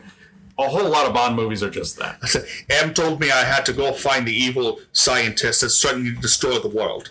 Did Got she, did she mean Blofeld or uh, someone else, or Goldfinger? Because honestly, it's getting hard to keep track of it all. It's like that. Yeah. You're right. It's like when you boil it down, it's like, well, big evil guys threatening to blow up the whole world unless we do this. Bond, kill him. Yeah, like even if we jump into Marvel, which we haven't really talked much about, No. Thanos is a big evil dude doing something that we consider evil. The reason he works is that you get his side of the story. His motivation and in a weird way strict moral code to his ethics makes him compelling because he sees himself as the hero. He sees himself as doing good for the world. And honestly, I will take that over the cookie cookie cutter like I'm evil, I want to kill everyone because I'm evil 99% of the time. It's like, like uh, Thor 2 had that. I'm evil and my name's Malekith. and- Malekith, that was it. Yeah, I know. A lot of people don't remember the villain's I name. knew it was Malice something. But I'm just here to, to kill everybody. It's like, oh, okay. So the big issue that everyone has with Game of Thrones lately is that Night King was just evil for evil's sake. And nobody was happy with that. They wanted some kind of character, so that that ended up as an issue. Uh, well, again, it's like it's not always bad to have just the evil for evil's sake. Look at uh, uh, look at the raid. Yeah, the, It- you don't like- ever get his motivation. Yeah, the boss, the boss, the, the the bad guy at that. It's like if it's not Mad Dog just being insane jackass, it's the the actual crime lord who's just he's a crime lord who cares who gives a crap. But with some every so, uh, I I prefer the Thanos where it's like no no okay I get your motivation. I don't I don't agree with you, but I get it. Yeah. You look at Joker in Dark Knight. His motivation is he's crazy, and that's it. I'm sure he has more motivation than that, but really, it's just he's crazy. Yeah, what Right. showcased was that he was psycho. Yeah. Exactly. Um, with, uh, you know, Kill Bill, not really sure exactly, uh, Who the hero is in that movie? yeah, who the hero or who the villain is in that movie. I don't think there is one. Um, That's a lot of Tarantino. You're never really sure who is hero is. You know I- I'm what, pretty sure that the bride is supposed to supposed to be the hero or heroine in that movie. took took her, her wedding night away from her, so she's killing everybody. Right. Well, I'm leaving you, so um, bye. You're leaving me. Um, you're taking the thing. You're taking hell what I you love. are. You're taking what I love away from me. So now I'm going to take what you love away from you, and that's your life and your future. Yeah. Um. So, I mean, there again, coming back to that same. You took something from me. Now I'm going to I'm going to end you. end you or whatever. Um, and then you have all of these people who are essentially doing their job. Well, the first one she finds is, isn't even doing that. She's just She's living her just hanging life. out at home with her No, but with but her kid. Yeah. I'm doing my job. This is why I've come to kill you. I'm following. Oh, I get what you're saying. Yeah, they, I'm they were following orders from Bill to come and kill you. Spoiler if you haven't seen Kill Bill. Uh, Ooh. sorry, How many spoilers have we dropped already, Devin? Yeah. a lot. But it's, Um, no, no, I agree. It's like they were doing a job, and she's just trying. Her biggest beef is with Bill, Yeah, and she. I think the big thing is that she was trying to find him, and then she just decided, "I'm going to murder you all anyway." and her motives. in her way. her motives for doing everything are laid bare when she first wakes up and she kills the nurse uh, Buck, Ugh, who's here for other reasons. Um, and uh, when she starts slamming his head uh, with the door, uh, she says, "Where's Bill?" I don't know, Bill. Wham! Where's Bill? I don't know. Where's Bill? I don't- And she just keeps repeating, "Where's Bill?" until finally he's gone, and she goes, "Well, that's over with. I guess I better get out of here. Find Bill."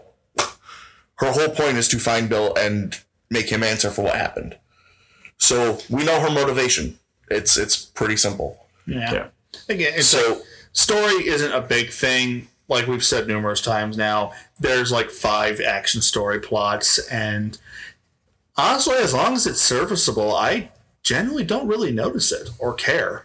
Yeah, as long as it's as long as it's at least interesting, uh, an action movie can be fine. Um, Yeah. Some of the best action movies are like, yeah, I'm a clone. I'm gonna go find my clone or my original person, and then now, boom, you have like what Sixth Day, you have Island, you have like just carbon Blade Runner? copy.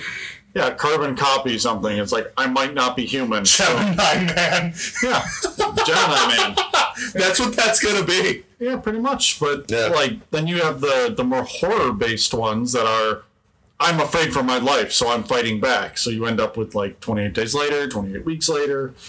You know, all of the horror, Resident uh, Resident Evil, the Thing kind of thing is more procedural. No, and I, and I understand that, but like, Ish. Yeah.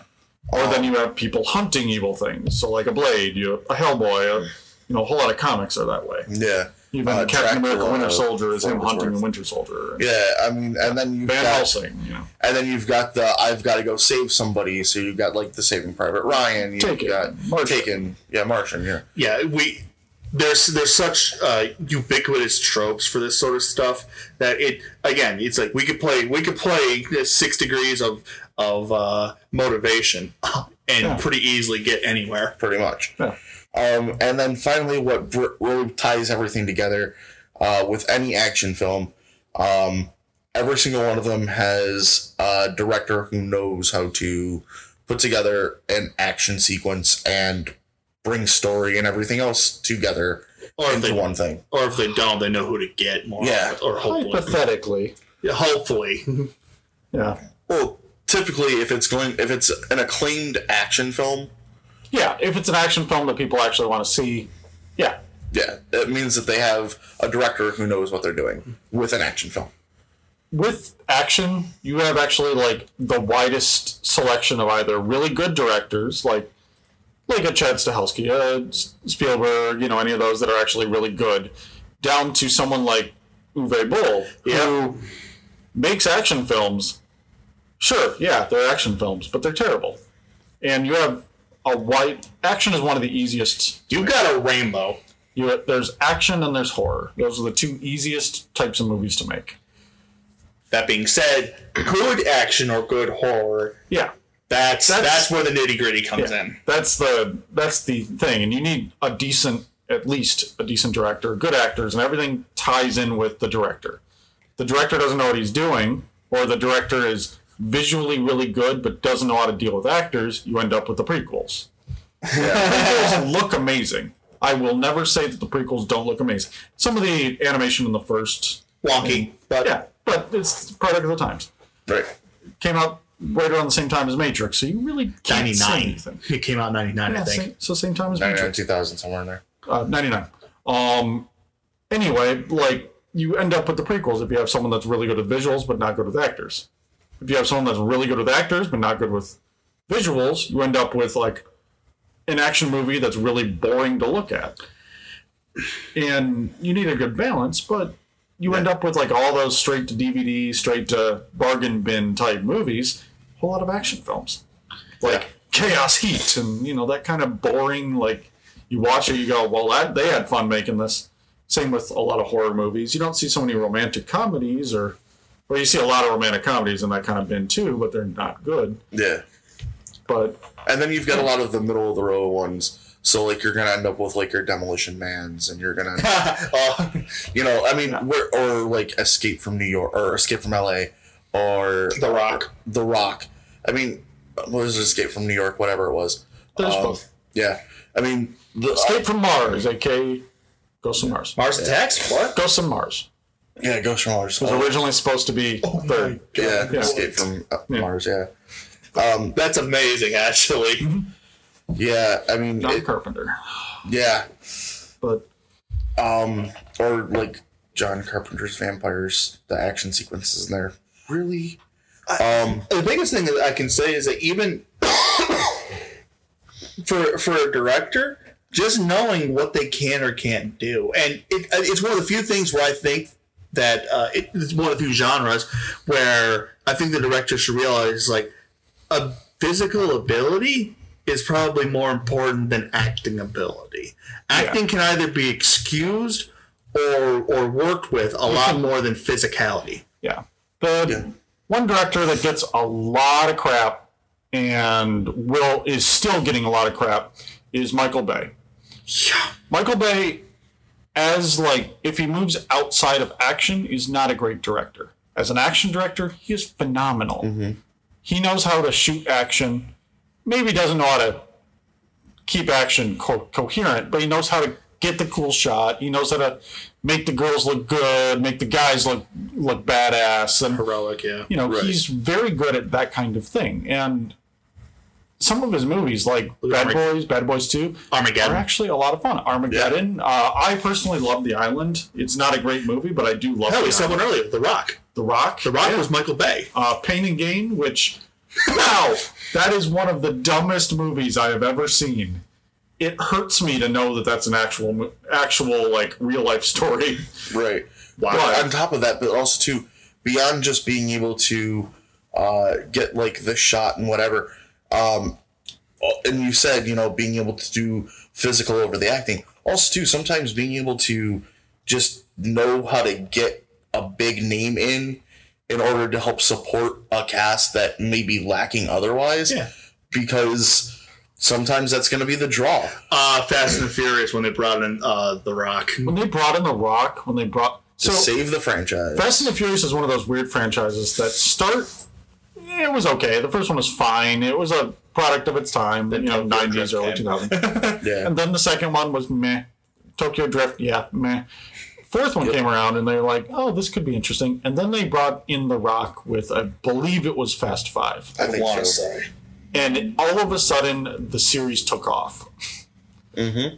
Fast Five was surprisingly good and it had no right to be. And since six, seven, eight, they kept The Rock in. They brought in Jason Statham. They brought in, what was it? Was that Lee Pace that played Statham's brother? But like every time they keep adding new people, and yeah, they lost Paul Walker, but they found a way to Lee Evans. Lee Evans. Yeah, they found a way to make the series better and better. And now with Hobbs and Shaw coming out, Oh my god, that that They- trailer sold me on the movie. I need to watch it. they cut the fat. they now have Jason Statham, who is phenomenal in, you know, like he's in tons of movie, good action movies. Transporter. Tran- I love Transporter. The second and third are even still fun. Yeah. They're not Um, good, but they're fun. I mean, But no. for what it's worth, I really loved him in Italian Job. yeah, I liked him in Italian Job. Yeah, but it, And- getting getting back to the Fast and Furious thing, it's like they found they found what worked, Yeah. and it yeah they yeah they brought in this a big star name, but it's also even some of the ones that don't have big over the top choreography like the Raid or like uh, uh, John Wick. They it's still good when you work within the person's capabilities. Not everybody needs to be a martial arts master. The big one that comes to mind is a couple of fight scenes in Atomic Blonde. yeah, with Charlize Theron. Yeah, that is not. Those are not. They are well choreographed fights. They are not martial arts battles. There's someone who's using everything they can to make the other person not move anymore. You know, like Saoirse Ronan in Joe Wright's movie uh, Hannah. Saoirse Ronan was amazing in that movie. Like she's gone on to get nominations for like Lady Bird and a bunch of Oscar contenders, but she played like she was. I think she was like a super soldier, like a child. assassin, something like that. Uh, kind of. She was American test tube baby that was then raised by a an assassin. They call her Solid Snake. Yeah. And That's the closest we're getting to a Yeah. Metal Gear movie. I swear. and the movie was phenomenal. It, it had some weird choices in like music and that kind of stuff, but it has a really cool soundtrack. Again, going back to the soundtrack, it has some really interesting choreography, really good uh, cinematography, and the And they- director Joe Wright, who did Atonement like a couple years earlier, just did this kind of random, weird, almost pseudo sci-fi action movie with a girl that nobody's heard of, and it somehow works. and, and like like I said, it's like it was well choreographed, but it was also uh, tone tuned to what the actual actress could do, right? Yeah. Like you don't see anything she does, and it's like, oh come on, you're Sure. gonna expect me to believe that? she doesn't do like heavy punches. She's agile. No. And then on top of that, again, going with directors knowing when to bring somebody in. Look at the 90s or 80s and 90s. You had all the Chuck Norris films. You had all the Schwarzenegger films. You had the Stallone films. You had the um, uh, Steven Seagal films.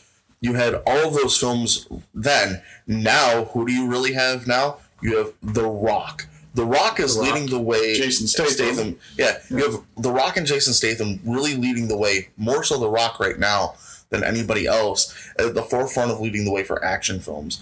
Um, and directors know that if you put The Rock on a on the camera and give him any form of action sequence for even thirty seconds in a film, and you're able to put even part of that into a trailer, you're gonna sell tickets to that film hands down, time and time again. Jumanji comes to mind.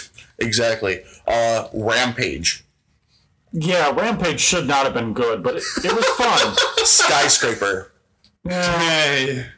Um, Yeah. what was the one? Uh, San Andreas. yeah, San Andreas. Oh my god, I, I forgot about that. I enjoyed parts of San Andreas. I'll be honest. No, but I forgot about it. That's I mean, a like- dumb movie. like not gonna lie i enjoyed some of those things but at the same time when we were growing up going to see the latest schwarzenegger film and going god i really enjoyed parts of that film or whatever because of the fact that like you went there you weren't expecting more than this is going to be an action film the director knows that if they put this actor in front of me and tell them to act in this actiony way i'm just going to sit there and eat it up going oh yeah more popcorn Yeah, this popcorn is a great movies. action film They're oh, popcorn oh, this is awesome we haven't even talked about James Cameron. Like Right. Aliens. Nikes, yeah. Jesus, Aliens is an action horror. It is. Yeah, and We it have works. Terminator 2, yep one of the best sci-fi actions ever made. And for what it's worth, Avatar. yeah Avatar is an unbelievably well-made movie. Mm-hmm. The story is the only negative in that entire movie. And that's really the only thing I ever harp on. Yeah, I will, I will like- make that known. I defend the hell out of Avatar. I think the way they were able to make that film is unbelievable. It still looks better than most movies nowadays. yeah. Like you look at the animation, sure, some of it doesn't hold up, but it's also 10 years old. right The fact that it still holds up in any capacity is Yeah. impressive. The fact that you look at that and you go, well, that person's not real. I'm like, well, what else is not real? Oh, that's all. And everything is digital. All of those plants, everything in that entire film is digital. To be fair, how long did they spend on that movie? Yeah, well, you look at his next one, it's coming out next year. yeah But But uh, it's, honestly, at the end of the day, the thing that makes good action is kind of subjective in its own way. It's like there's some stuff that definitely makes it so you have the capability to have it, but I think really it's too much, too many combinations of too many little things. It's like Tom puts Tom here puts Demolition Man lower on the totem pole, like good action flick, whereas I I like it for for those exact reasons that everyone says it's a cheesy piece of crap. Oh no, I'm not saying I'm putting it lower on the totem pole. I'm just saying it's middle of the road. It's a it's a good action film, but I'm not saying it's like Well, no, that's great quality. That's kind of what I meant. It's like you lower on the totem pole. I Yeah. didn't say low on Yeah, the totem yeah, yeah. pole, Fair. But it's like he puts lower than me because I, when I'm going for action, sometimes I want that cheesy, over the top "Argh," sort of thing, and that's that's what's exciting to me. yeah, You say it's one of the easiest to make, but it's also one of the most subjective. yeah, yeah. It's why it's why Michael Bay has made seventeen thousand uh, Transformer movies. Upgrade. yeah. Upgrade should not have been good. Better It than was a mean? super low budget movie, and yeah, it ended up. It's basically the exact story of Venom, just better Yeah, in almost every way, except for its production value. Yeah, again, you can look at you, you can see the stuff. It's like it's got a serviceable story. Again, it's like uh, something I've taken from me. I'm gonna take it from you. Blah blah blah. But the choreography and all that sort of stuff is, and the editing is just phenomenal, even from just the trailers. Yeah, the score is subtle enough that you don't fully notice it, but if it wasn't there, you would be like, Definitely "There's something missing." Right. The acting is amazing. The the the body like individual part movements that he does. That's and all that. there's your physicality right Yeah. there. I don't know how in the hell he did Yeah, that. Logan Marshall Green. it it looks natural. It looks well, natural. It looks exactly like it's someone who can only control their face, essentially, and the body is doing everything on its own. It doesn't look herky jerky. Well, it's kind of like anybody who can do the pop and lock routines or anything like that. The way that wrong. people can literally move their bodies is just insane. Yeah, Um, but yeah, so again, that brings us through the direction. Um, And honestly, it's it's a genre that will never die. no, no, There'll always be something bigger, better, more subtle, and more crisp. And we'll see variations. It's like look at look at books. How many actiony books are there? How many stuff? It's like we'll find a variation, even if it's essentially retreading something. it's like a new musical for Broadway. exactly. so, uh, that those are the things that we really look for when we look for a good action film. Yeah, that brings us uh, through uh, our breakdown. Yeah. Um, Devin, uh, what do we have coming up next week? Well, uh, this week again, John Wick, uh, three, Dog's Journey, and Sun is also a star. I'll probably end up seeing Sun is also a star at some point. I'll be surprised if the other two come anywhere close to John Wick. Yeah. Yeah. Then next week we have uh, Booksmart, which looks like a cool coming of age comedy, so I might Oh, see it. yeah. Right. Uh, we have the first movie, not directed by him, but written and produced by him, by James Gunn, Brightburn, coming out. Uh, really looking forward to that. Curious about that. What if Superman found out he was, like, figured out and got corrupted by his own power early? Which is terrifying and looks just amazing from everything Yep. I've seen.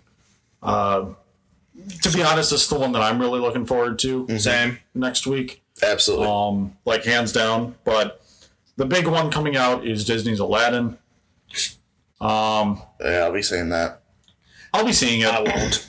It's one of those that the first trailer, yeah, we mentioned the the CGI practical. This was one where CGI wasn't quite working in the first trailer. Yep.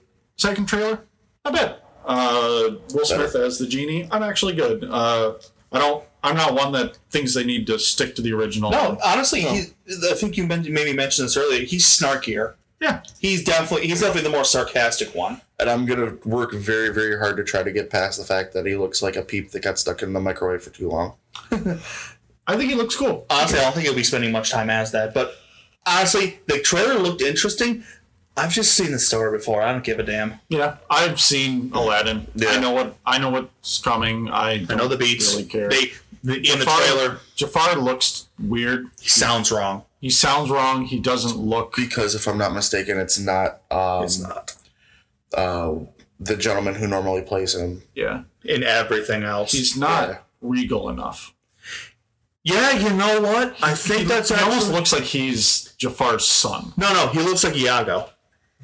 Yeah. He, he looks like what a human representation of Iago would be. Yeah. Isn't Iago being played by Stephen or but like Stephen Colbert or John Uh, Oliver? or I one of don't those? know. That He's sounds one of the late night comedians, and I'm like, well, that's a weird, weird choice. Yeah. To be, fair, sure. to be fair, Gottfried wasn't exactly yeah, the first thing that come into the top of your head. yeah. But no, it's like it. But, uh, it- seen it before. Alan Tudyk. oh, okay. Oh, crap. Yeah, Maybe. I don't know. I'm.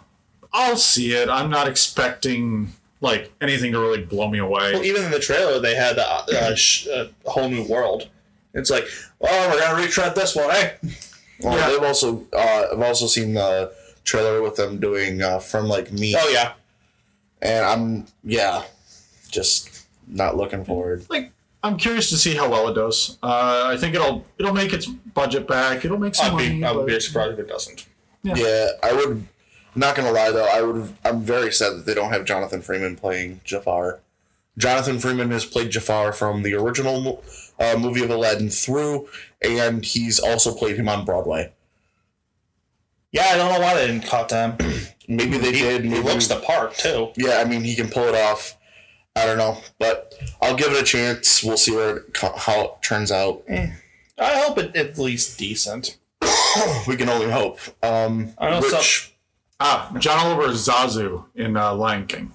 ah, Ah, okay, that makes it is. sense. that would make sense. Knew one of them was playing a bird somewhere, That actually makes that actually makes Yeah. sense. Yep. but Um, and then, so with all that coming out, what's going to be our topic for the next episode then? I believe we decided on musical. Musical? I'm not sure if we'll do the same kind of breakdown or if we'll kind of go through some musicals that we like. Not quite a list. We'll kind of make it a little bit freeform. Free balling. Yeah. Okay. Uh, I know that musicals aren't are top of the list, like things that we love the most, but I can think of a number of them that are pretty weird and out there. I can think of a couple that I enjoy a lot. Yeah. I'm, I, I love musicals, not going to lie. Just always right. have. He's the weight. He's the one that actually weighs in on this. Well, I mean, I, I You get your choir. kid. Yeah, choir kid. So, I mean, I was a theater musical kid, theater. so So a couple of my my picks are strictly because I was theater. I was homeschooled as a high schooler, so I, I mean, I've just got the eclectic one. I don't know. Yeah. So yeah, So- well, well, it definitely won't be the breakdown. I don't think though. No. So yeah, that was our mess of a like. Hey, here's action movies, and this has also been uh, in the can podcast. Uh, for in the can podcast, I'm Devin. I'm Tom. I'm James. And we will be back next week with musicals and other things like that, and uh, probably raving about John Wick 3. Yep. Sounds good. So until then, have a nice week, watch more movies, don't get depressed about Game of Thrones, and yeah, have a nice week.